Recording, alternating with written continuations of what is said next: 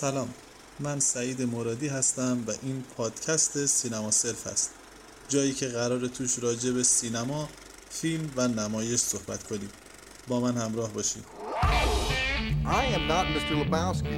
You're Mr. Lebowski. I'm the dude. So that's what you call me. talking to me. But who the hell else are you talking to? Talking to me? My father made him an offer he couldn't refuse. I'm funny how? I mean, funny like I'm a clown, I amuse you? What do you mean funny? Funny how? How am I funny? Why so serious?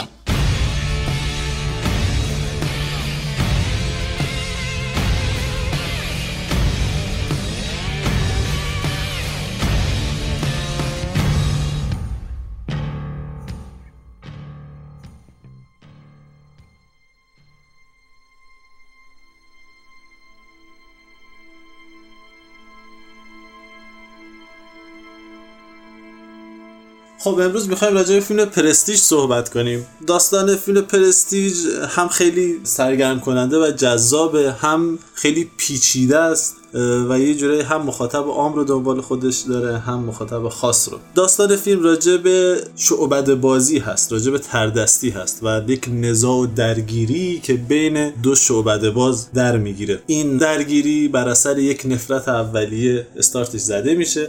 و بعد اونقدر پیش میره که تمام فکر و ذهن و زندگی شخصیت هایی که درگیر این مسئله هستن رو به خودش مشغول می‌کنه. فیلم از کریستوفر نولان هست. فکر کنم سومین یا چهارمین فیلم کریستوفر نولان هست. از اونجایی که میگم با مخاطب عام خیلی خوب ارتباط برقرار می‌کنه و جاذبه های سرگرم کننده داره توی رده بندی های فیلم ها معمولا رتبه خیلی خوبی داره. خیلی راجع به داستانش صحبت نمی کنم راجع به جزئیاتش کسایی که ندیدن حتما ببینن این فیلم رو. میریم گوش میدیم به تیزر فیلم. برمیگردیم با جزئیات بیشتر راجع به فیلم صحبت می‌کنیم. خیلی ممنون که با ما همراهید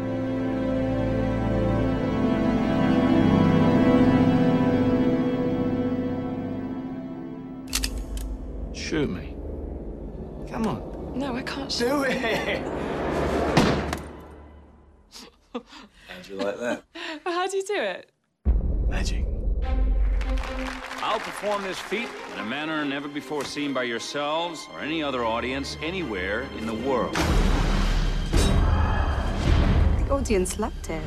This trick is top notch. We need to celebrate.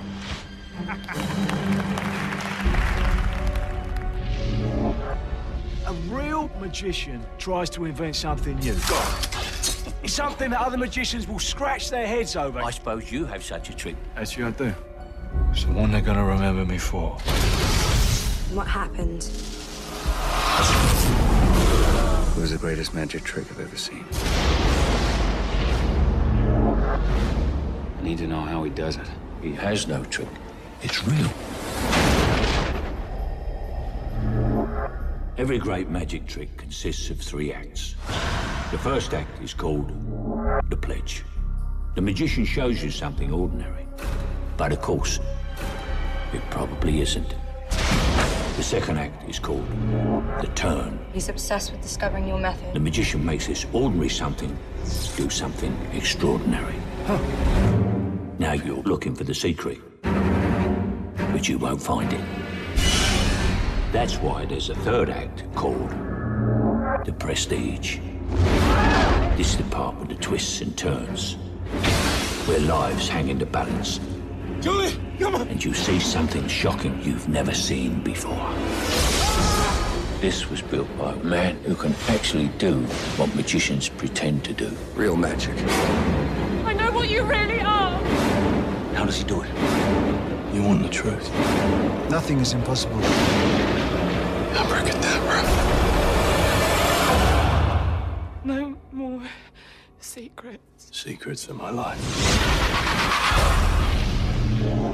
خب اولین چیزی که خیلی توی فیلم پرستیج به ذهنم می‌رسه موقعی که بهش فکر می‌کنم یک چیز خیلی کلی هست توی عالم سینما و سرگرمی و تئاتر و نمایش و کلا اینها اونم تفاوتی هست که بین هنر و سرگرمی وجود داره. چه مرزی بینش وجود داره؟ واقعیتش رو بخوای من خودم سالها به این فکر می‌کردم که هیچ مرزی بین اینها نیست و اساسا خیلی نامردی بیایم یک چیزی رو هنری در نظر بگیریم در سینما در تئاتر یا هر چیزی و بیایم یک چیزهای دیگه رو فاقد ارزش هنری در نظر بگیریم. ولی انقدر تو این سالها آثار خیلی سخیف و بد درست شده نه تنها در کشور خودمون بلکه در دنیا هم آثار به شدت سرگرم کننده که واقعا میشه به زرس قاطع گفت فاقد ارزش هنری هستن ساخته شده. دیگه این ایدئولوژی که هر چیزی هر چیزی که توی عالم سینما هست به هر حال یک ارزش هنری داره فکر می‌کنم کامل.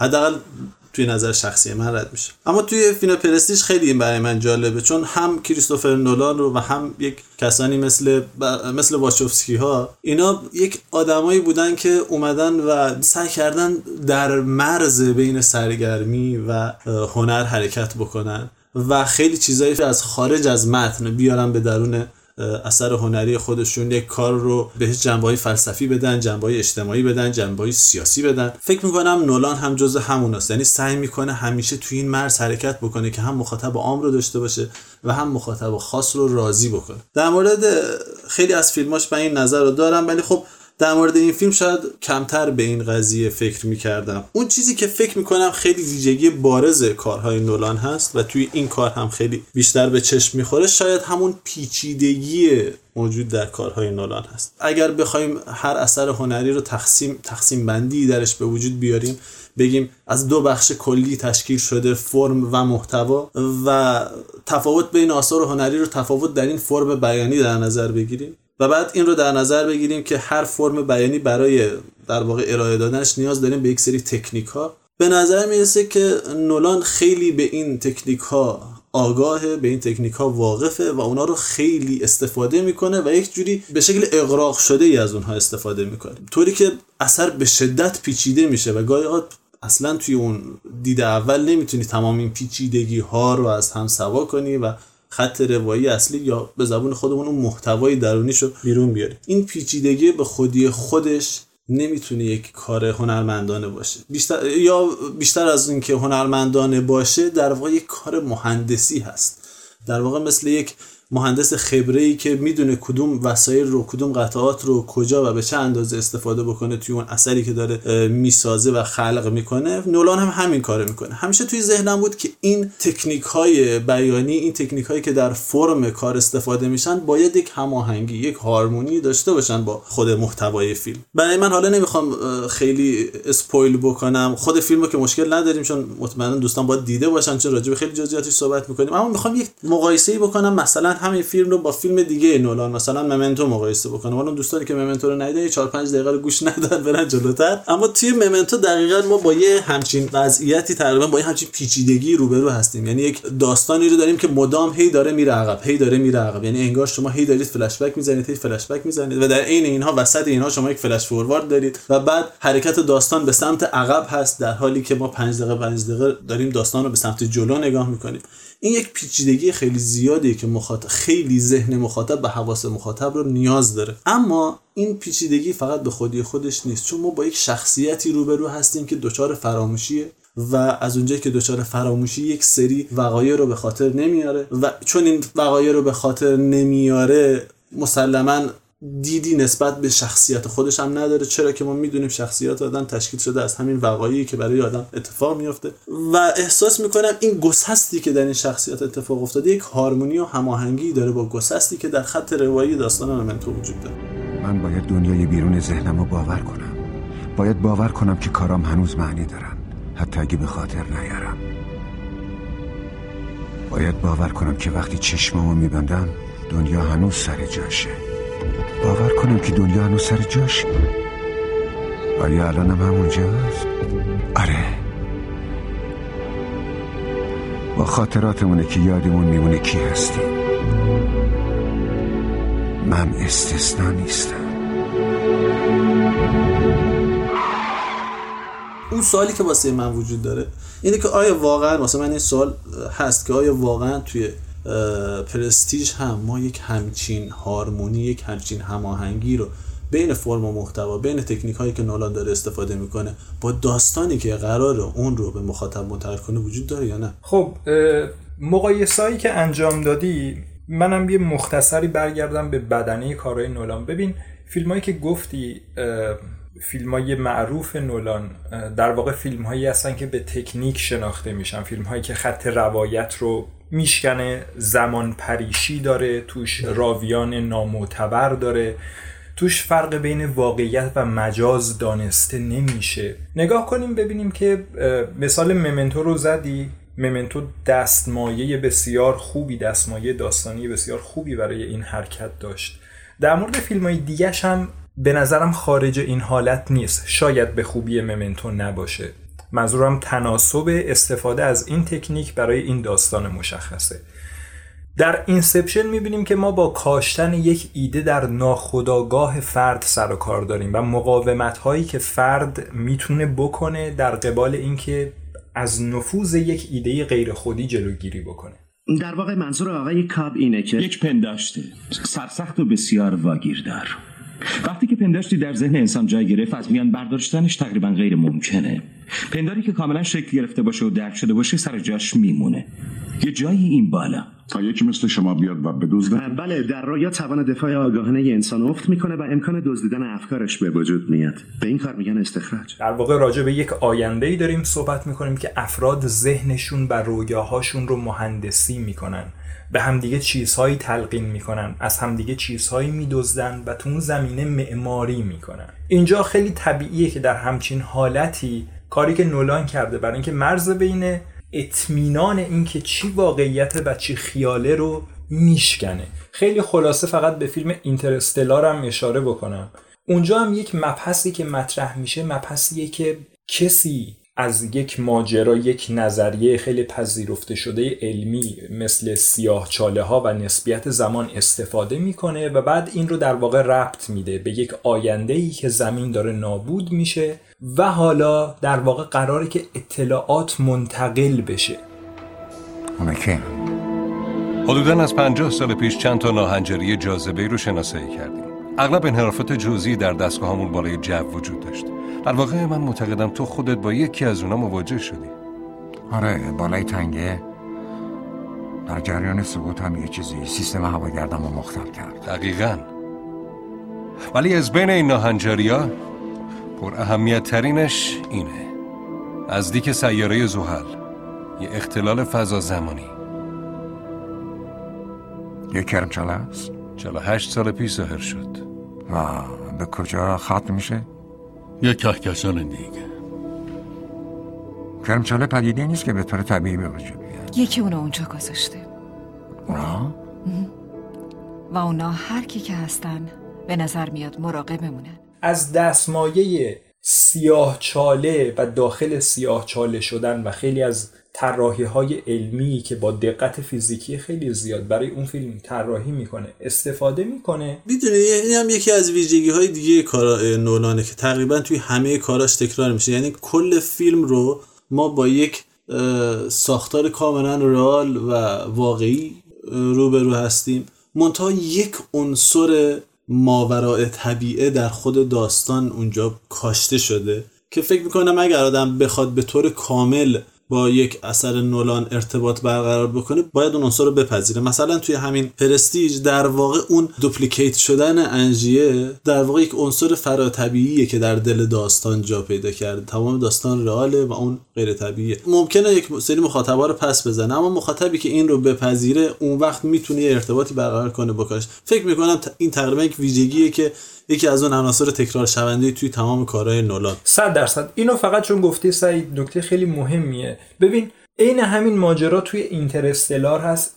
بحث این که در واقع نولان محیط رو تا جای ممکن می‌خواد رئال بکنه از طریق گاهگداری علم. مثلا توی فیلم اینترستلار این کار رو می‌کنه. می‌بینیم بسیاری از نظریه های فیزیکی که توی فیلم مطرح میشه بسیار دقیق هست. روش کارشناس ها نظر دادن خواسته بستر رو کامل به لحاظ علمی فراهم بکنه تا اون قسمت وراواقعی که در واقع فانتزی که داره اتفاق میفته برای ما پذیرفتنی باشه. فلسفه کار نولان همینه که آنچنان ببافه که چیز رو که بعد می‌خواد تعبیه بکنه تو پس نزنی. چون دنیا انقدر در ذهن تو خوب جا افتاده باشه با عناصری که رنگ و بوی علمی دارن مثل فیلم اینترستلار در فیلم پرستیش که فیلم مورد بحث ما هست کار دیگه ای می‌کنه. محیط رو برای گفتن داستانش و رسوندن پیغامش محیط رو می‌بره به زمان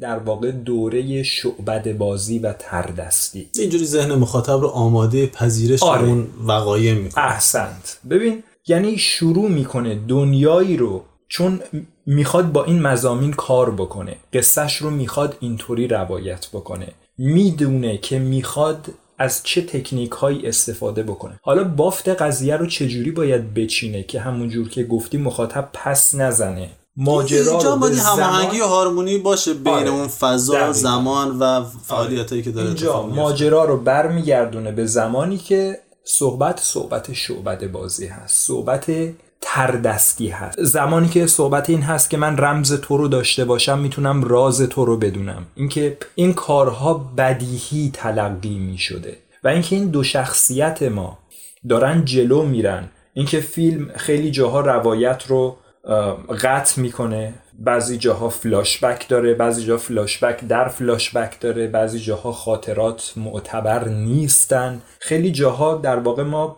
یه نوع پلیفونی داریم. صدای راویان در همدیگه هستش چون یکی داره دستخط اون دست نوشته اون یکی رو می‌خونه که خود اون یکی نوشته هاش رو بر اساس خاطرات نفر اول نوشته. امروز اولیویا صداقتش رو ثابت کرد. می‌دونی وقتی که جای بدلیت رو به من گفت بهش اطمینان کردم.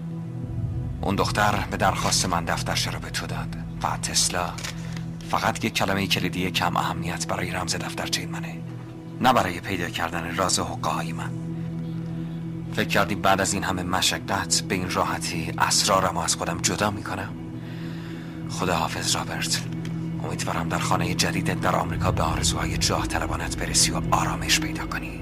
کل ماجرایی که داره اینجا اتفاق میفته از این طریق برای تماشاگر قابل هضم میشه که خب محیط محیطی بوده داستان داستانی زمان و مکان زمان و مکانیه که توش همین چیزها جریان داره. همه آرزوی اینها همه محیط محیط در واقع تردستی محیط شعبد بازی محیط صحنه تئاتر محیط کی بهتر می‌تونه رو دست بزنه هستش.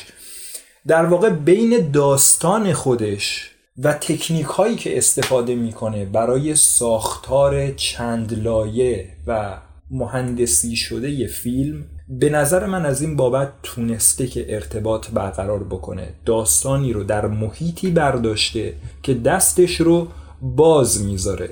که منطق مخاطب پس نزنه که چرا این همه داری زمان رو جلو می‌بری عقب می‌بری؟ خب خیلی ساده و پوستکنده ماجرا رو از اول تا آخر تعریف کن دیگه. معتقدی که بین فضای داستانی خود فضای فیلم شخصیت ها تکنیک هایی که داره ازشون استفاده می‌کنه و اون مضمونی که توی داستان وجود داره به عنوان تردستی ها یک دنیای خاص خودشونو دارن که حالا با دنیای علم متفاوته با دنیای جادوگری متفاوته با دنیای واقع متفاوته.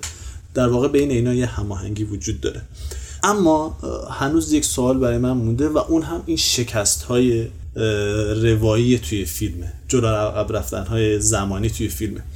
بریم استراحت بکنیم برگردیم بیشتر راجع به این شکست های زمانی صحبت بکنیم ببینیم اساسا اینا کارکردشون چیه و تا چه حد می‌تونیم توجیه کنیم حضورشون رو توی این داستان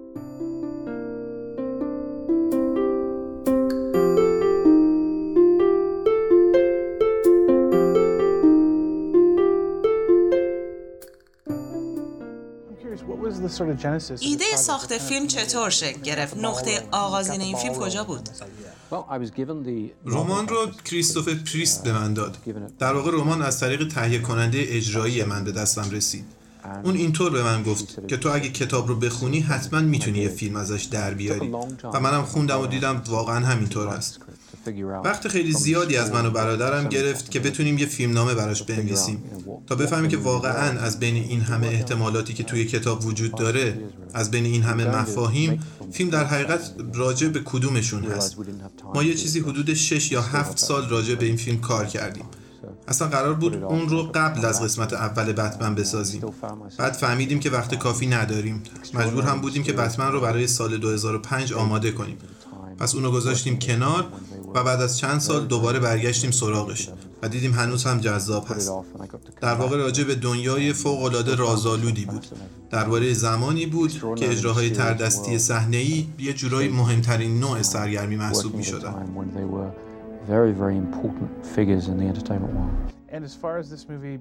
از اونجا که به نظر میاد فیلم توی بار دوم دیدن حتی بهترم میشه. آیا اینطور بوده که شما شدت داده باشین به این قضیه؟ یعنی جوری فیلم رو ساخته باشین که با اطلاعاتی که توی بار اول به دست میاد دیدن دوباره فیلم لذت بخشتر بشه. من فکر می‌کنم فیلم در بار دوم دیدن خیلی بهتر هم کار می‌کنه.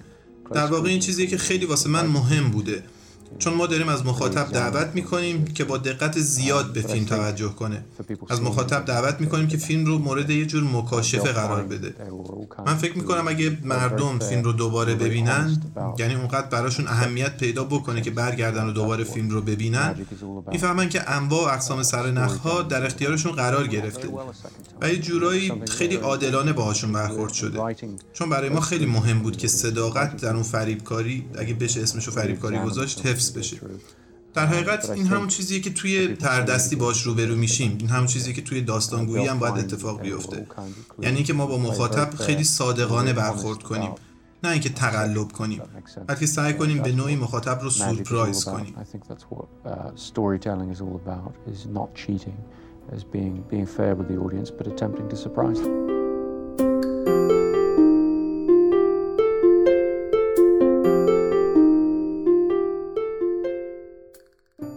خیلی خوب رسیدیم به اون قسمتی که هنوز توی ذهن من مونده بود راجع به پرستیج و اون این قطع شدنهای زمانی و جلو عقب رفتنها در زمانه. از اونجایی که می‌دونیم خود نولان خیلی درگیر این قضیه هست اصلا یک گیر روی زمان داره. واسه من خیلی شبیه یک اشتیاق و شوق درونی در خود نولان هست که دوست داره بره این زمان رو دستکاری بکنه. می‌خوام واقعا خودم خیلی ایده ای راجبش ندارم. می‌خواستم ببینم خودت چی فکر می‌کنی. آیا واقعا این عقب جلو رفتن های زمانی نیازی هست بهش در این داستان و این نیاز تا چه حد هست؟ چون می‌دونیم خود رمان خیلی این ساختار پست مدرن روایی رو نداره اگه میشه همچین اسمی رو روش گذاشت. آره خیلی ساده تر برخورد می‌کنه با این قضیه. جدا اینکه اصلا خیلی از پیچیدگی ها رو نداره. مثلا اون پیچیدگی راجع به شخصیت همکار بردان رو نداره.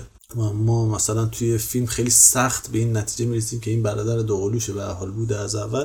اما توی فیلم خیلی زودتر از اینها بهش اشاره میشه و در واقع مثل یک تریک داستانی نیست که در آخرین لحظه به شما گفته بشه و شما ازش آگاه بشید واقعا برای تو به عنوان یک ناظر که داره این فیلم رو می‌بینه چقدر این تقطیع های زمانی ارتباط داره با مفهوم مضمون اصلی داستان. خب ببین یه بخشیش رو خودت گفتی و من کاملا با حرفت موافقم.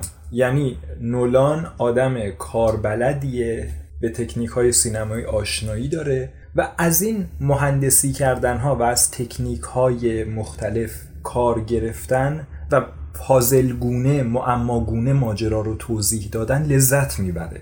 در واقع این چیزی که من حدس می‌زنم خودش لذت می‌بره فیلم های اینجوری ببینه و طبیعتا مهارت هم داره که فیلم های اینجوری رو بسازه. در واقع خود لذت مهندسی کار لذتیه که فکر می‌کنم در شکی نیست که درون نولان هست که من کار رو با تکنیک پیچیده می‌کنم و خود کشف معما مسئله لذت بخش و فرح بخش. خودش هم یه جور تردستی می‌کنه. این هم در واقع یک جور تردستیه اما جدای این مسئله برای من یه نقطه دید دیگه هم توی این فیلم بود وقتی داشتم میدیدمش تجربهش می‌کردم. اونم این که شاید در دنیایی که این فیلم داره ترسیمش می‌کنه که شعبد بازها هر کدوم راز خودشون رو برای خودشون نگه میدارن و باید سعی بکنن راز دیگری رو به دست بیارن. زمانی که راز دیگری رو متوجه میشن دنیاشون مفاهیمشون عوض میشه. چیزها رو به شکل متفاوتی تجربه می‌کنن.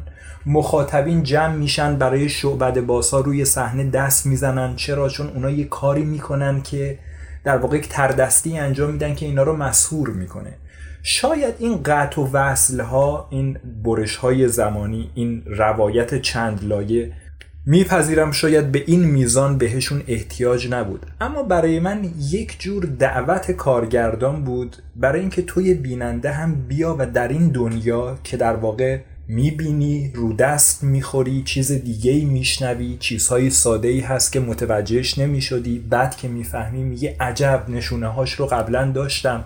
یا اینکه این قسمت های مختلف رو به لحاظ زمانی به لحاظ روایی بیای کنار همدیگه بچینی. شاید این یک نوع دعوت کارگردان هم هست که فقط فیلم رو نبین. بیا و خودت هم اون تجربه افرادی رو که از تردستی لذت می‌برن یا اینکه از مشاهده یک تردستی حرفه‌ای لذت می‌برن خودت هم تجربه کن. در واقع از این تکنیک ها داره استفاده می‌کنه تا به نوعی خود ما رو هم درگیر بکنه در واقع یه جوری توی همون تجربه شریک بکنه. خیلی جاها انگار خود نولان خودش رو هم جای این تردست ها می‌ذاره و کار خودش رو هم در واقع با اینها یکی می‌دونه. یک چیزی که خیلی توی این قضیه جالب بود دیالوگ هایی بود که خیلی به این قضیه ارجاع می‌دادن. یادم یه جای بردان داره با یک پسر بچه‌ای صحبت می‌کنه و یک تردستی رو جلوش انجام میده و بعد بهش میگه که یک رازه. و این راز رو باید پیش خودت نگه داری به خاطر اینکه این رازه برای هیچ کس جذابیت نداره. با دقت نگاه می‌کنی؟ بیشتر دقت کن. به هیچ کس نگو. مردم بهت التماس می‌کنن برای فهمیدن شگردت. اما به محض اینکه بگی براشون ارزشی نداری. فهمیدی؟ هیچ. شگردی کسی را متعجب نمی‌کنه. مهم تردستیه که تو اجرا می‌کنی. مهم اون شیوهیه که این راز استفاده میشه ازش و بیان میشه و اون تکنیکیه که تو اینو میای ارائه میدی به مخاطب. یک جای دیگه هم هست که اولین باری که خود بردن کار رو داره انجام میده اون شخصیت همکارینا کاتر هست فکر می‌کنم اسمش. استادشون. آره یعنی آره دیگه استاد و طراح اونجا هست. داره میگه که آره خیلی فوق العاده بود ولی کسی دست نزد. مردم تشویقم کردن؟ شگرد شادی بود. اونقدر ساده بود که تماشاچی ها وقت نکردم بفهمن. اون شعبده باز وحشتناکیه نه شعبده باز مرکه فقط بلد این چطور شاخ و برگش بده چطور جذابش کنه. چطور این کارو می‌کنه؟ اون بلد نیست اوقاشو برای تماشاچی جذاب کنه ولی من بلدم. اون بلد نیست خودش رو پرزنت بکنه. دقیقا اون دیالوگی که به پسر بچه میگه خیلی واسه من خود کاریه که داره نولان انجام میده. اگر یک این همانی ایجاد کنیم بین این مفاهیم اگر بیایم بگیم اون رمزی که بردون داره ازش صحبت می‌کنه محتوا و داستان باشه و اون روش اجرای شعبده رو در واقع فرم بیانی در نظر بگیریم. فکر می‌کنم نولان هم داره یک همچین حرفی رو به ما می‌زنه میگه آقا من خیلی مهم نیست بیام به شما بگم داستان چیه. شما خیلی سر و دست نخواهید شکست برای دانستن اون داستان به شکل کاملا ساده. اون چیزی که شما رو مرعوب می‌کنه اون چیزی که شما رو هیجان زده می‌کنه و شما رو وادار می‌کنه که تشویق کنید یا مجذوب این داستان بشید. اون فرمیه که من برای ارائه داستان استفاده کردم. حالا اون فرم یه مقدار پیچیده هست یا حالا این تختی های زمانی رو داره یا مدام توش رو دست دادن ها وجود داره. یک سری اطلاعاتی به شما داده میشه یک سری اطلاعاتی در جلوی شما قرار داده میشه اما حواس شما رو به جای دیگه پرت می‌کنه. مثل بردونی که همیشه داره راجع به اون توپ پلاستیکیش صحبت می‌کنه که یک توپ جادوییه و همه نگاه ها معطوف به اون اما حقیقت جای دیگه ای نهفته هست همکارش هم در واقع دوقلوش هم همیشه جلوی چش ما هست ولی ما هیچ وقت بهش توجه نمی‌کنیم. در واقع این و جالبه که تو دیالوگ ها هم مدام همه اینها رو شخصیت ها دارن میگن. یعنی انگار یک جور کارگردان هم داره حرف خودش رو به, به مای بیننده می‌زنه. که دقیقا خودش داره از همین نسخه تبعیت می‌کنه. و علت اینکه ما بعد از فیلم خیلی از منتقدان نشستن راجع به یه سری سوراخهایی اومدن پیدا کردن یه سری ایرادهایی گرفتن. اما همین که این اثر افراد رو مجاب کرده که بیان و بشینن راجع بهش صحبت بکنن بعد از دیدن فیلم دقیقا یعنی فیلمساز تونسته کاری که می‌خواد رو انجام بده. درگیر کردن آره. در واقع شعبدش رو خوب پرزنت کرده. اگه فیلم رو به عنوان شعبده ببینیم همون چیزی که گفتی توی اون مثال دیالوگ پسر بچه فیلمساز فیلمش رو به عنوان تردستیش پرزنت کرده. با اینکه اطلاعات رو داشتیم چیزی خارج از چشم ما اتفاق نیفتاده. علت اینکه حالا ما میشینیم راجع بهش صحبت می‌کنیم اینکه چرا این اتفاقا افتاد چرا اصولا از ساختار پیچیده استفاده کرده یعنی اینکه ساختاری که استفاده کرده ساده یا پیچیده کار خودش رو کرده تردستیش جواب داده. آره خود نولان یک جور ارتباطی داره میده بین سینما و تردستی و در واقع خودش هم انگار یک جور علاقه مندی به این قضیه داره و این همانی رو خودش هم بارها توی داستان بهش ارجاع میده. خود سینما رو هم فکر می‌کنم از لحاظ تکنیکی هم اگه قرار بشه بهش نگاه بکنیم در واقع سینما اون اوایل که اومد کسایی مثل جورج میلیس وقتی داشتن کار می‌کردن بیشتر به سینما به شکل یک جور شعبده بازی یک جور شعبده بازی عجیب غریبی که اینجوری نبود که فیلم روایت داشته باشه خیلی. مردم برن یک فیلمی رو ببینن که توش داستانی داره بیان میشه. در واقع قطاری بود که داشت میومد توی جمعیت. یا مردمی که دارن میرن توی کارخونه یا سری که در یک جا داره بزرگ میشه در جلوی صفحه سینما. در واقع یک جور تردستی و حتی شاید از اون فراتر بریم. یک جور جادوگری انگار اتفاق میفته که خود نولان هم خودش در واقع یک جوری توی فیلم هم به این با اومدن تسلا و با اومدن برق و اینا انگار یک جوری تکنولوژی و جادوگری رو داره بهشون اشاره می‌کنه. جادو. جادوی واقعی. بشتابید تنها در رویال آلبرت هال لندن. یکی از معجزات عصر حاضر یک شگفتی علمی که تا به حال مشابه اونو در زندگی خودتون ندیدین. اون چی رو که مشاهده می‌کنین باور نخواهید کرد. معجزه نیکولا تسلا. خانم و آقایان انرژی آزاد پاک می‌خواین؟ می‌خواین آینده رو بدونین؟ آقا مردی که الان داره صحبت می‌کنه قرار دنیا رو تغییر بده. خانم ها و آقایان بشتابید. صندلی برای فروش بدون انتظار. دقیقا چیزی که میگید درسته. ببین توی فیلم روی دو تا المان در کنار تردستی که موضوع اصلی فیلم ما هست استاد اینا همیشه دو هیته رو براشون جدا می‌کنه که تردستی جادوگری نیست و تردستی به خصوص توسط تسلا این هیته جدا میشه. علم و تکنولوژی نیست. ما تصویر سیاهی از این دو مسئله می‌بینیم. هر چقدر که در فیلم یک تردست موفق یک شعبد باز موفق تحسین میشه تمام رقابت ها تمام این هیجان ها اشتیاق ها برای اینکه کسی دست بالاتر رو داشته باشه آدم های بیشتری رو مجذوب خودش بکنه. اما اگر از لاین خارج بشه و وارد هیته جادوگری یا وارد هیته بشه که به علم در واقع نوعی از علم که تو این فیلم ارائه میشه در واقع یک نوع تکنولوژی وابسته به علمه که بشر ازش سر در نمیاره و باهاش می‌خواد یک جور بلند پروازی ها و جاه طلبی هایی رو ارضا بکنه. یک جورایی به همونطور که, که کاتر میگه خارج از کنترل و خطرناک دقیقا. هست. که اصلا مهار ناپذیره مهار ناپذیره برای بشر شناخته شده نیست و بشر در واقع با اون میل و زیاده خواهی لحظه به لحظهش بدون اینکه بدونه انگار افسارش باز میشه و می‌خواد بره تا ته این مسیر رو. بدون اینکه بدون ماهیت این چیزی که داره باهاش کار می‌کنه چیه.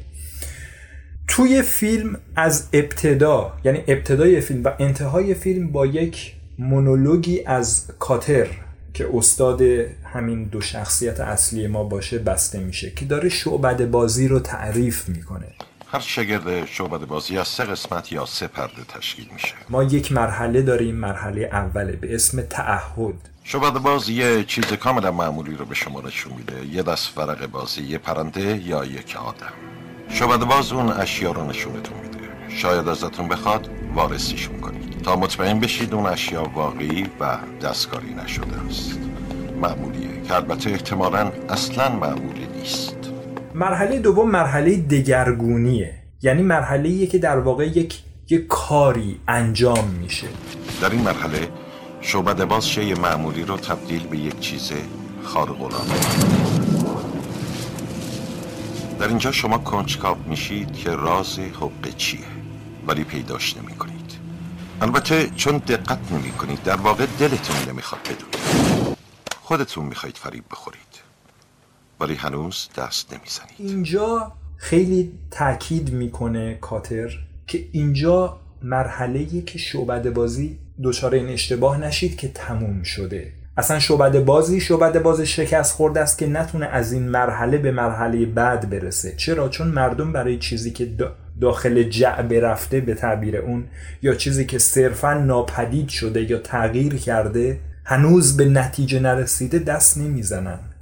مرحله مهم در واقع مهمترین مرحله که به کل این پروسه معنی میده پرستیژ یا حیثیت هستش. برای همینه که هر شگرد شعبد بازی یک پرده سومم داره.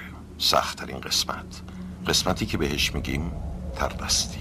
اینکه تو اون چیزی رو که گرفتی برگردونی ظاهرش کنی و در واقع اینه که بیننده رو اینه که مخاطب رو مخاطب تردستی رو شگفت زده می‌کنه. اونجاست که تشویق اتفاق میفته اونجاست که تحسین اتفاق میفته جادوگری نهی میشه. جادوگری در واقع به این علت که جادوگری پرستیژ رو نداره. جادوگر و در واقع توی این فیلم تکنولوژی که تسلا معرفی می‌کنه و تکنولوژی بیدر و پیکری هستش که مدام هم توی فیلم تاکید میشه که نتیجه ممکنه برای هر چیزی متفاوت باشه. ما نمی‌تونیم با قطعیت 100 درصد چیزی رو پیش بینی بکنیم. در واقع جادوگری و علم ناشناخته تسلا در این فیلم چیزهایی هستن که از قوانینی که بین من شعبده باز و تو مخاطب هست داره عدول می‌کنه. من افراد ادیسون رو دیدم. کجا؟ تو هتل. و تصمیم دارم شخصا بیارمشون این بالا. این کار غیر عاقلانه ای آقا. وقتی گفتم می‌تونم این دستگاه رو بسازم حقیقت رو گفتم. پس چرا این دستگاه کار نمی‌کنه؟ چون علم صرف صرفا علم نیست. دستگاه اونطور که انتظار داشتیم عمل نمی‌کنه. به آزمایشات بیشتری احتیاج داره. پس دستگاه درست کار می‌کرد. هیچ وقت تنظیم دستگاه رو کنترل نکردیم چون کلاه تکون نمی‌خورد. این چیزا هیچ وقت اونطور که انتظار دارید عمل نمی‌کنن. این یکی از زیبایی های علمه من به چند هفته وقت احتیاج دارم تا مشکلات دستگاه رو برطرف کنم. وقتی حاضر شد براتون پیغام میفرستم. قراردادها رو داره به هم می‌زنه. تو قوان تو مجموعه قوانین داری دستکاری می‌کنی. این پرستیژ نداره. برای همینه که جادوگری کلا کار ارزشمندی تلقی نمیشه و علم هم به شدت تقبیح میشه. تقبیح میشه که از این تکنولوژی علمی استفاده نکنید. چون در واقع اون چیزی که به وجود میاد با تردستی متفاوته. یک تردست در واقع اون الزامی که داره رو که برگردونه و به تماشاگر تحویل بده از طریق مجاری عادی و طبیعی انجامش میده. تکنولوژی و جادوگری در واقع یک جور نقض قرارداد هستن. حیثیت و پرستیژی ندارن و در نتیجه یا تقبیح میشن یا راه رو به بیراهه بدی میرسونن.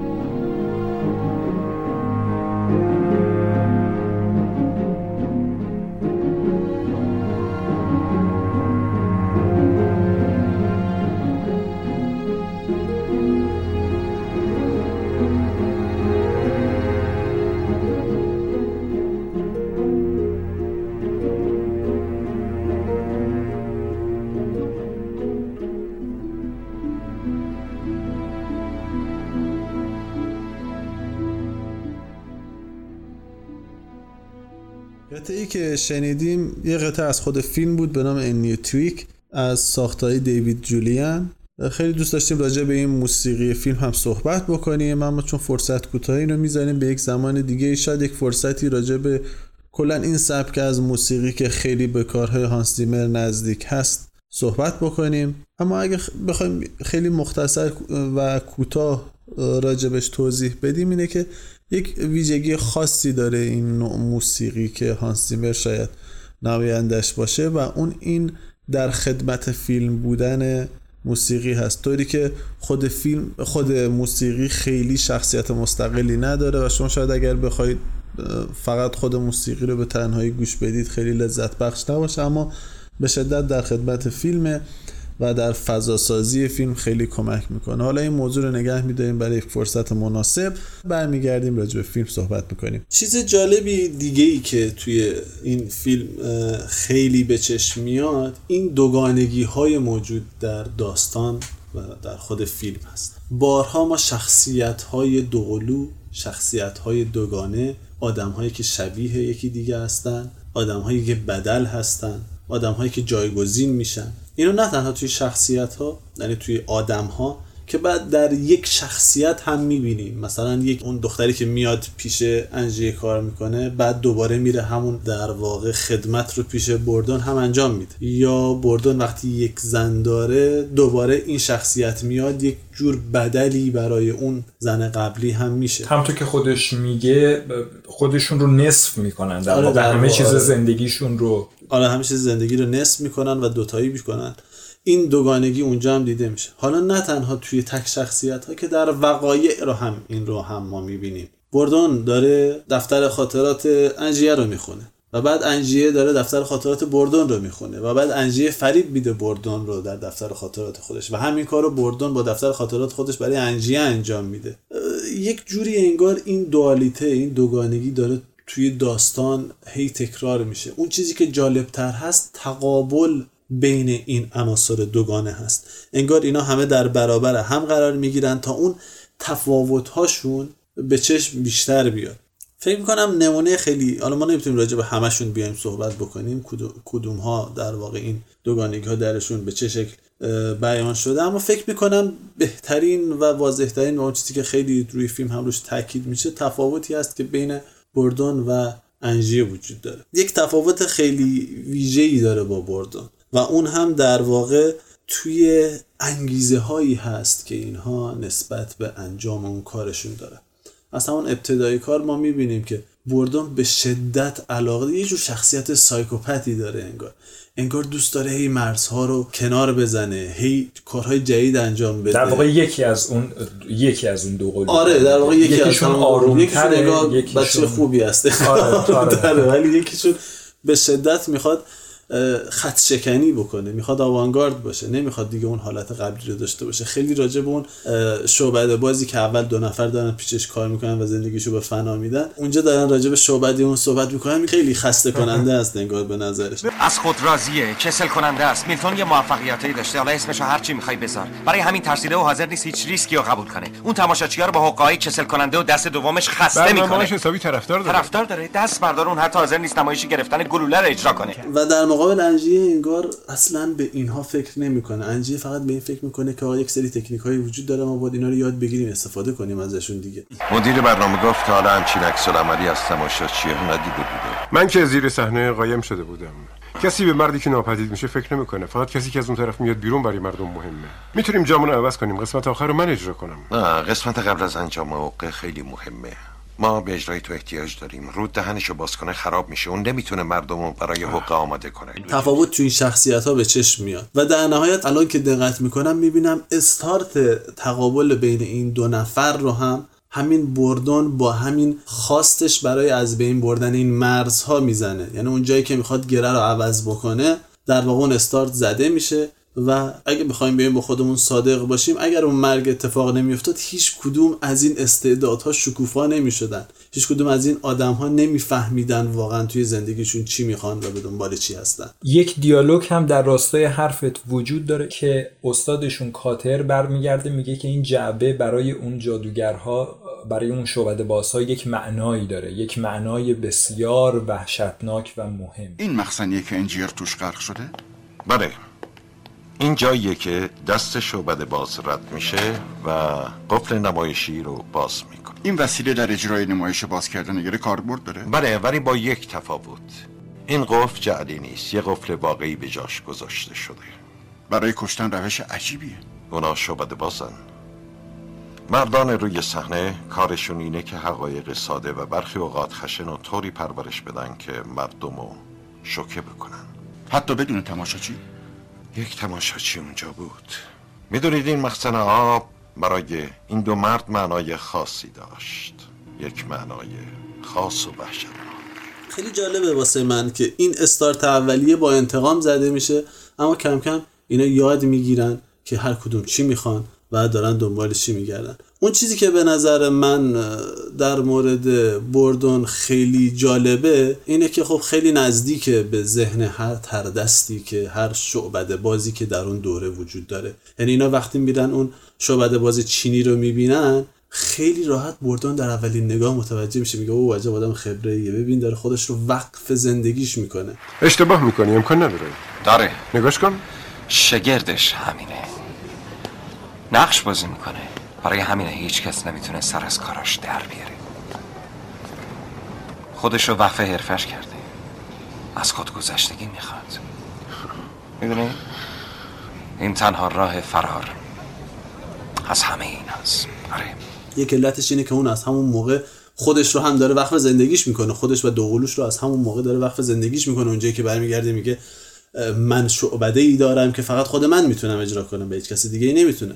مثلا می‌تونیم بفهمیم که اون داره راجع به برادر دوقلوی خودش صحبت می‌کنه. اما اون چیزی که عجیبه در واقع اون شور و اشتیاق انجیه است. انجیه به چه چیزی اعتقاد داره؟ اون که هیچ ایده ای معمولا ارائه نمیده. دنبال روی بردان هست و دنبال روی شعبده بازهای دیگه است. اون چه شوق و اشتیاقی در خودش داره؟ یا کن. تو همون صحنه ای که در واقع انجیه داره ابراز رضایت می‌کنه از ماجرای همون گره زدن دست همسرش و انداختنش توی آب. و بردون ناراحته از اینکه این خیلی کسل کننده است ما باید یه کار جدید بکنیم. ماجرای اتفاق میفته. شاید در وهله اول به عنوان یک گاف فیلم نامه به نظر بیاد. اما الان که دارم به کل این پروسه نگاه می‌کنم. شاید از یه بود دیگه یک معنای دیگه به فیلم اضافه می‌کنه. لحظه ای که در واقع بردون خیلی تمایل داره همونطور که گفتی یه کار متفاوت بکنه یه کار جدید بکنه. این کار کسل کننده که کار کسل کننده ای که با تشویق مردم روبرو میشه.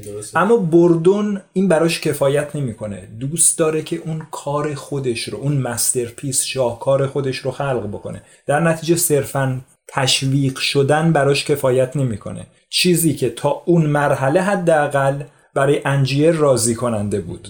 می‌بینیم که اونجا میگه که می‌بینی که مردم خوششون میاد. می‌بینی که مردم دست می‌زنن. می‌بینی که مثلا هر دفعه سالن پر میشه. بردون مخالفت می‌کنه. میگه باید گره و متفاوت بزنیم محکمتر بزنیم. تا لحظه ای که روی صحنه ما داریم می‌بینیم جایی که بردون می‌خواد دست رو گره بزنه یه رد و بدل شدن نگاهی بین همسر انجیر و بردون اتفاق میفته که انگار گرهی که داره می‌زنه رو بعد عوض می‌کنه. این تا پایان فیلم بسیار تکرار میشه که اون گرهی که تو زدی چه گرهی بود. بارها انجیر می‌پرسه مگه میشه ندونی؟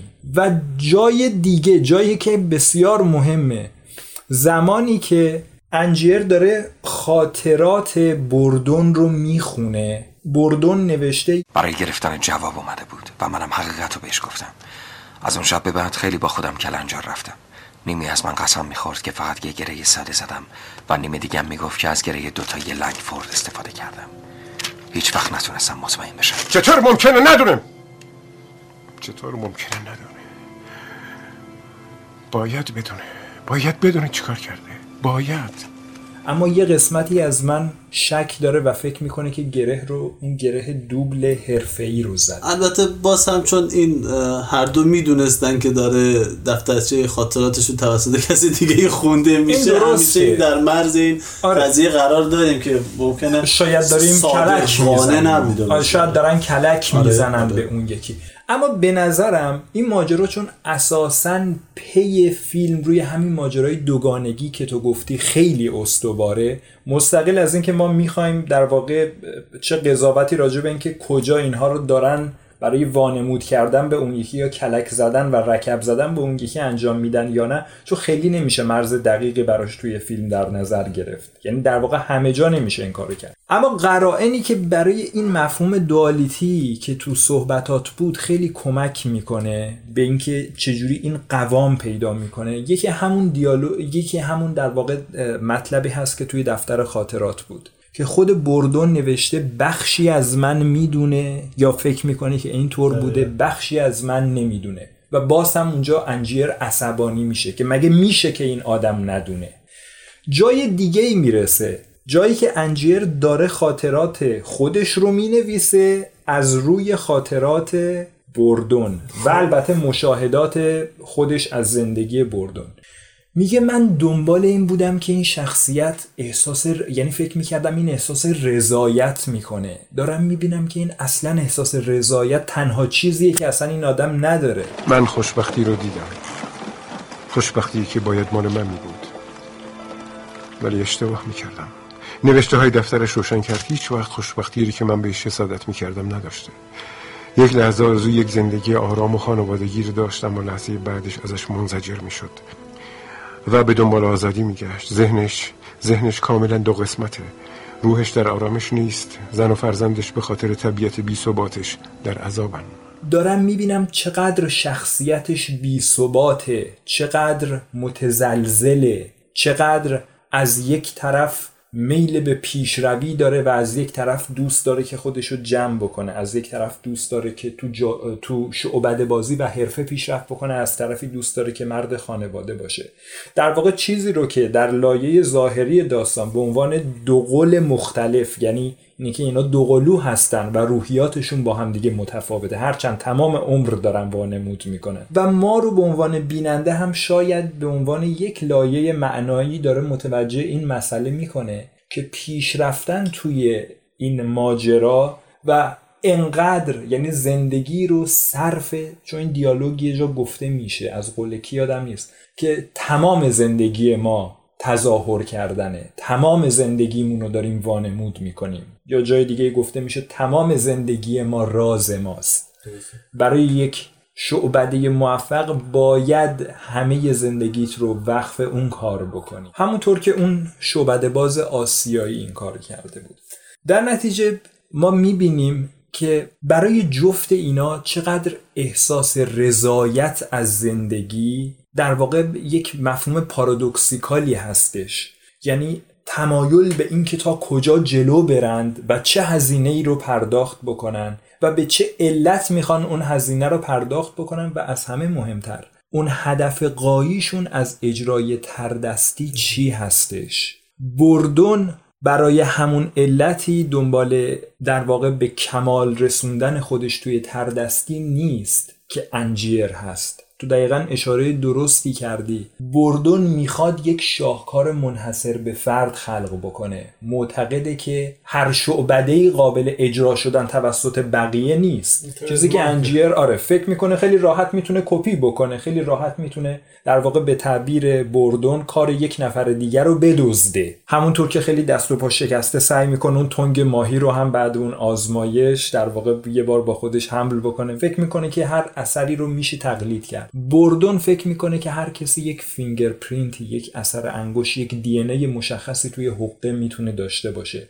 که با فداکاری لازم با sacrifice کردن لازم فقط و فقط خودشه که می‌تونه اون کار رو انجام بده. بردون یک اهتمام تام داره یک جدیت و کوشش تمام قد داره. برای رسیدن به مسیرش تا پای جان ده لب از لب هیچ کدومشون از برادرها باز نمی کنن زندگیشون رو با در واقع معشوقه هاشون مجبورن نصف بکنن. در واقع این هم همون دوگانگیه که توی این ماجرا هستش. این از خودگذشتگی و این ایثار کردنه به نظر من خودش یک تمیه که خیلی توی فیلم مثلا روش تاکید میشه. شاید خیلی ها این رو احساس بکنن یعنی فکر می‌کنم هر کس در یک موضوع یا در موضوع در زندگیش به این مسئله برخورد می‌کنه. اینکه یک شور و اشتیاقی آدم داشته باشه برای انجام دادن یک کاری. حالا نمی‌دونم توی انسان قرن 21 شاید این خیلی از بین رفته باشه. شاید انسان ها خیلی درگیر سرگرمی ها شده باشن انسان ها خیلی درگیر کار شده باشن و درگیر اون روزمرگی شده باشن. اما هر انسانی یک پشن داره یک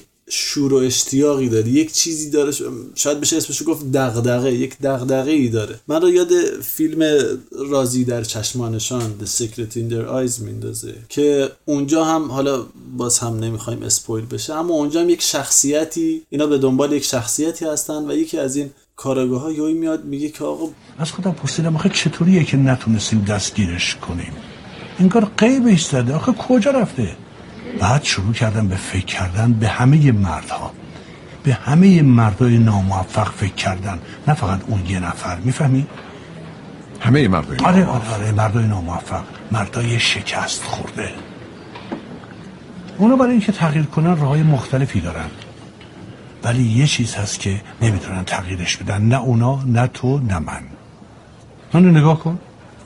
به نظر جوون میام. کار خوب دارم همسر خوب دارم.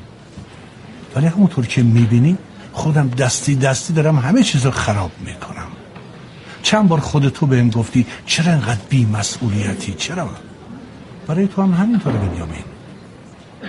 یادته انقدر سب کردی تا ایرنه با کس دیگه این نامزد کرد. و تو نتونستی ازش خواستگاری کنی. الان هم داره ازدواج می‌کنه. ولی لابد مثل دفعه قبل برای مراسم ازدواجش کلی تهیه تدارک دیده و ترس و صبر تو باعث شد که از دستش بدی و شاهد مراسم با شکوه نامزدیش باشی. چرا؟ حالا توی اون فیلم خیلی زیبا به این قضیه اشاره می‌کنه. اما اینجا هم فکر می‌کنم همین وجود داره. یعنی هم بردان و هم انجیه یک شور و اشتیاق درونی در کنه وجود و ذهنشون هست و این انتقام این در واقع یه جور رو کم کنی این رقابتی که بین این دو وجود داره در واقع مثل یک آتیشی میمونه که گرما میده به این حرکت کردن اینها به سمت اون رسیدن به اون شور اشتیاق و اونقدر اینها هی ایثار می‌کنن و اونقدر از خود گذشتگی می‌کنن. اصلا تبدیل به یک obsession یک وسواس میشه که جفتشون رو به سمت جاهایی که دارن حرکت می‌کنن خیلی مصرتر و آتیششون رو تیزتر اصلا در مورد این obsessive بودن و این obsession فکر کنم اون دیالوگ معروف بین خود انجیه و تسلا هست. هیچ چیز غیر ممکن نیست ولی چیزی که شما می‌خواید گرانه. اگر این دستگاه رو براتون بسازم تنها به عنوان یک حقه شعبده بازی ازش استفاده می‌کنی؟ خب بگی مردم.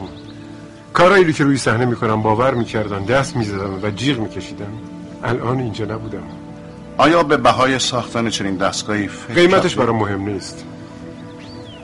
شاید ولی فکر کردید چه بهایی باید بپردازید؟ متوجه منظورتون نمیشم. برگردید خونه و فراموش کنید. من جنون حرفه‌ای رو در شما احساس می‌کنم. عاقبت خوشی نداره. جنون حرفه‌ای برای شما عاقبت خوشی نداشته؟ اولش چرا؟ ولی زیادی دنبالش رو گرفتم. حالا من برده اونم. و یک روز بالاخره منو از بین می‌بره. اگه جنون حرفه‌ای رو درک می‌کنید باید بگم نظرم عوض نمیشه. بسیار خوب. میسازینش؟ من از قبل ساختنش رو شروع کردم. امیدوارم از هوای کوهستان لذت ببرید. این کار به زمان نیاز داره. تسلا خیلی می‌خواد ترغیب بکنه انجیه رو به اینکه سراغ این کار نرو. درک می‌کنم این ابسسیو بودن تو رو راجع به این قضیه. ولی عاقبت خطرناکی رو داره. و انجیه فکر کنم برمیگرده بهش میگه اگر این ابسسیو بودن رو تو درک بکنی بنابراین می‌دونی که نمی‌تونی منو منصرف بکنی از این قضیه و تسلا راضی میشه. و یک نکته هم وسط صحبتت راجع به اینکه اینا همین چیزی که گفتی یعنی تو طول این مسیر جفتشون چقدر تند و تیزتر میشن برای رسیدن به اون چیزی که واقعا از شعبده بازی یک نزدیکتر میشن هر چقدر نزدیکتر میشن اون شور و اشتیاق و اون پشنشون بیشتر میشه یک جایی انجیر اوایل کار صحبت این هستش که خیلی خب تو که انتقام تو گرفتی از اون در واقع نمایشون رو خراب کردی با گلوله زدی. میگه اون زن منو گرفته زندگی منو گرفته در قبال دو تا انگشتش اما از جایی به بعد می‌بینیم که ماجرا عوض میشه. دیالوگیه که فکر می‌کنم کاتر بهش میگه یا اولیویا بهش میگه که تو که راز جابجایی رو می‌دونی یا بهتر از اونم می‌تونی اجرا کنی. میگه نه. من راز اون رو می‌خوام. من دقیقا می‌خوام راز اون رو بدونم. یعنی انجیر توی مسیر خودش توی این وسواس خودش که تماما راز رقیب خودش رو بگیره و ازان خودش بکنه. یعنی برتریش رو اینجوری ثابت بکنه یعنی برتری براش این معنا رو میده که من راز تو رو که تو این فیلم هم همه چیز یک شعبد باز بر رازش استواره. اینی که من راز تو رو کشف کردم به راز تو غلبه کردم و راز تو رو فهمیدم. فقط برای انجیر مهم نیست که خودش هم شعبدهی به اون خوبی داشته باشه. می‌خواد که راز اون رو بدونه. می‌خواد در واقع اون رو یک جوری تسخیر بکنه.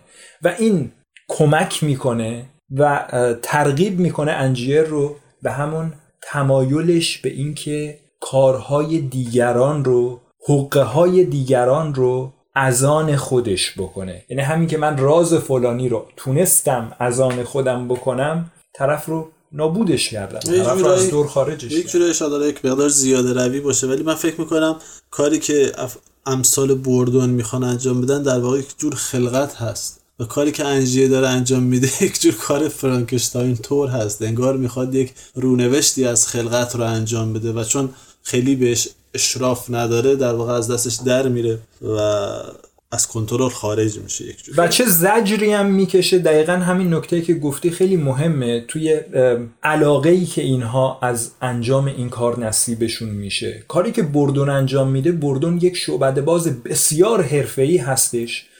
اما بسیار تکنیکاله. کارش بسیار تکنیکال و یک جورهایی کور هستش. اونقدر معطوف به نتیجه نهایی به اون معنا که از پرستیژ لازم برای در واقع بتونه خودش رو خوب پرزنت بکنه و دست و کف و سوت بگیره استفاده نمی‌کنه. همین که کار به تمامی انجام بشه برای اون کفایت می‌کنه. یعنی نماینده تام و تمام مستقیما انجام دادن یک کار به تمامی دان تو پرفکشن یک جورایی مشابه خود ادیسون. این یعنی ادیسون و تسلا هم در زمره همون دوگانگی هایی که انقدر زیاده نمیشه به همشون اشاره کرد.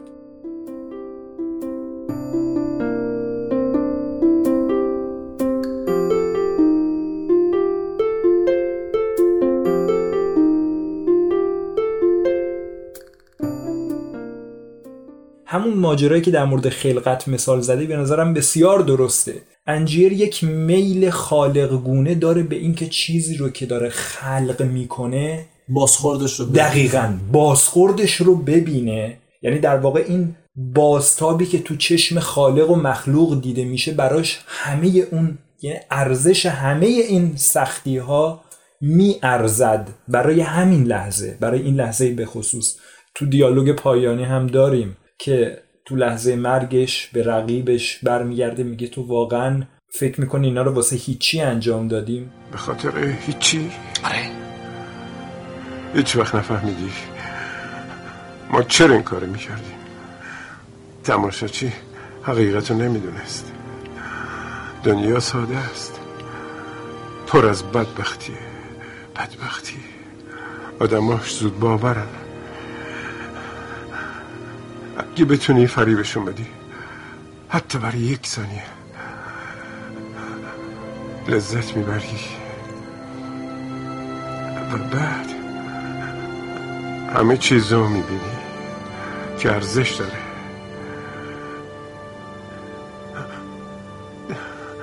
تو واقعا نمی‌دونی؟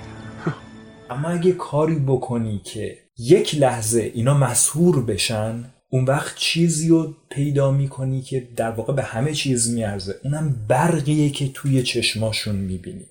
در واقع اگر شعبده رو یک نوع خلقت بگیریم انجیر عاشق و در واقع چی میگن؟ پشنش اینه که خلقتش رو در چشم خودش و خودش رو در چشم خلقتش ببینه. این چیزی که توی بردم وجود نداره. واسه بردم فقط اینکه خلقت رو به تمامی و به کمال انجام بده براش مهمه. برای انجیر اونقدر راز خلقت و اینکه راز از خودش باشه اهمیت نداره که بتونه اون ارتباط رو بعد با مخلوق برقرار بکنه. خیلی عالی و خیلی خوب این دیالوگ پایانی فکر می‌کنم نه تنها خیلی از کلیدهای خود ماجرا رو باز می‌کنه که خیلی از کلیدهای شخصیتی رو هم باز می‌کنه. یکی از اون دیالوگ هایی هست که خودم هم خیلی حتی اگه فیلم رو نبینم گاهی اوقات فیلم رو می‌ذارم اون قسمت با اون دیالوگ رو گوش میدن. در واقع یک جور چکیده ای میشه از تمام وقایع تمام شخصیت هایی که اونجا بودن و این تقابل این دو نفر که تا اینجای کار شاید خودشون هم نمی‌دونستن واقعا از زندگی چی می‌خوان ولی اینجا هم خودشون می‌دونن و هم خودشون رو خوب ابراز می‌کنن به نفر مقابل و فکر می‌کنم فقط خودشونن که می‌تونن همدیگر رو واقعا اونجور که هستن درک بکنن. خیلی چیزای مختلف هست راجع به فیلم خیلی نکات مختلف هست. اگر واقعا نکته ای هست که می‌خوای اضافه بکنی من خیلی خوب دوست دارم بشنوم. ببین شاید بهترین چیزی که اگه بخوایم به عنوان یک چکیده و خلاصه ای از خود تجربه این فیلم بگیم چیزیه که درون خود فیلم گفته میشه در پایان کار. اینکه در اینجا شما کنجکاو میشید که راز حقه چیه. ولی پیداش نمی کنید البته چون درست دقت نمی کنید در واقع دلتون نمی‌خواد بدونید. شما خودتون می‌خواید فرید به خاطر اینه که خوب نگاه نمی کنید. به خاطر اینه که نمی‌خواید خوب نگاه بکنید. به خاطر اینه که می‌خواید گول بخورید. این در واقع کاریه که خود فیلم هم با ما می‌کنه. خود فیلم چیزی رو پنهان نمی‌کنه شعبده ای رو اجرا می‌کنه دوگانگی هایی که به نمایش می‌ذاره. هیچ چیزی که بگیم در انتهای فیلم کلیدی بوده که از ما دزدیده شده و ما فریب خوردیم به هیچ وجه همچین حسی نداریم. اگر بعد از پایان این فیلم حسی درون خودمون هیجانی داریم اگر احساس می‌کنیم که به دلمون نشست به خاطر این نبود که چیزی از ما مخفی شد. خیلی همه چیزها رو, بو رو بود در واقع. حتی فراتر از این ما فیلم رو دیدیم چندین بار ممکنه فیلم رو دیده باشیم و لذت برده باشیم. اما بارها میشه که باز هم در مورد خیلی از فیلم ها بگیم که بشینیم و دوباره ببینیم. مخصوصا فیلم ممکنه معمایی باشه ممکنه یک اثری از آگاتا کریستی باشه ممکنه یک کار شرلوک هولمز باشه یا پیچیده تر ساده تر باشه اثر رمانتیک باشه. شاید یک گره عاشقانه در یک داستان عاشقانه باشه. اما ما می‌دونیم چه اتفاقی داره میفته می‌دونیم این شخصیت ها واقعی نیستن. می‌دونیم اینا دارن نقش بازی می‌کنن. می‌دونیم این آهنگ گذاشته شده این موسیقی استفاده شده تا ما درگیر این قضیه بشیم. اما قضیه اینه که ما می‌خوایم بریم اونجا و خیلی صادقانه می‌خوایم فریب این زواهر رو بخوریم. می‌خوایم بریم در درون این داستان غرق بشیم. و یه جوری باش ارتباط برقرار کنیم علیرغم اینکه می‌دونیم همش یک جور فریبه. خب همونطور که فیلم بسیار پازلگونه بوده و همیشه هر دفعه که ببینیم چیزهای جدیدتری برای اینکه راجع بهش فکر بکنیم پیدا می‌کنیم شاید بد نباشه اگه موافقه یک سوال هم برای شنونده های عزیز بذاریم که راجع بهش اگه دوست داشتن فکر بکنن. جایی در فیلم هست که انجیر برای اینکه راز بردون رو بفهمه فالون رو در واقع می‌گیره به کمک کاتر و اون رو دفن می‌کنه در واقع حبسش می‌کنه. تا بتونه اعتراف بگیره. آره تا از اون رازش رو بپرسه. اون میاد در یک روز بارونی و انجیر ازش می‌خواد که کل راز رو بنویس نه فقط کلمه در واقع کلمه کد رو. میگه کل راز همین کلمه کد هست. و اون کلمه چیزی نیست جز تسلا. حالا راجع به این مسئله فکر بکنیم. آیا در این شکی نیست که این مقدمه ای می شود برای فرستادن انجیر سوق دادنش به سمت تسلا و در واقع آشنایی که با اون دستگاه پیدا می‌کنه؟ موضوع اینه که چرا در سطوح مختلف به این ماجرا فکر بکنیم که چه معنایی می‌تونه داشته باشه که بردون تسلا رو به عنوان کلید رمز معرفی کرده و اصلا این رو کلید رمز دفتر خودش گذاشته؟ آیا خودش به تسلا مراجعه کرده؟ آیا دلیل دیگه ای داره؟